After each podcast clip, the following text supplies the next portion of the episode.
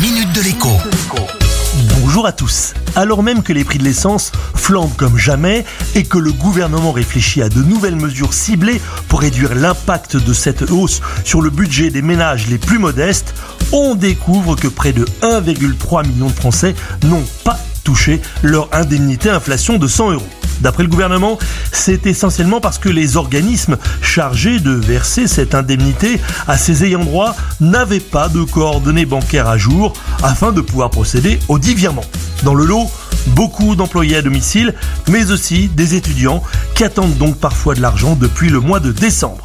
Alors pour permettre à ce gros million de Français de toucher enfin la prime inflation, un site internet dédié aux oubliés, c'est leur nom désormais, va être mis en ligne dans les prochains jours par le gouvernement. Mais comme ces 100 euros ne suffiront pas à encaisser le choc de la hausse des prix des carburants, ils ont même déjà été mangés depuis longtemps, eh bien il va falloir trouver un autre moyen d'aider les Français à faire le plein.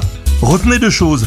D'abord, la prime inflation a coûté 3,8 milliards d'euros au gouvernement. Ensuite, la flambée des prix du carburant rapporte certes un peu plus de taxes à l'État, mais c'est vraiment un peu plus et pas beaucoup plus. Autrement dit, les marges de manœuvre de l'exécutif sont limitées, d'autant plus que nous sommes désormais à 30 jours du premier tour de la présidentielle.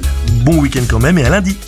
La minute de l'écho avec Jean-Baptiste Giraud sur radioscoop.com et application mobile Radioscoop.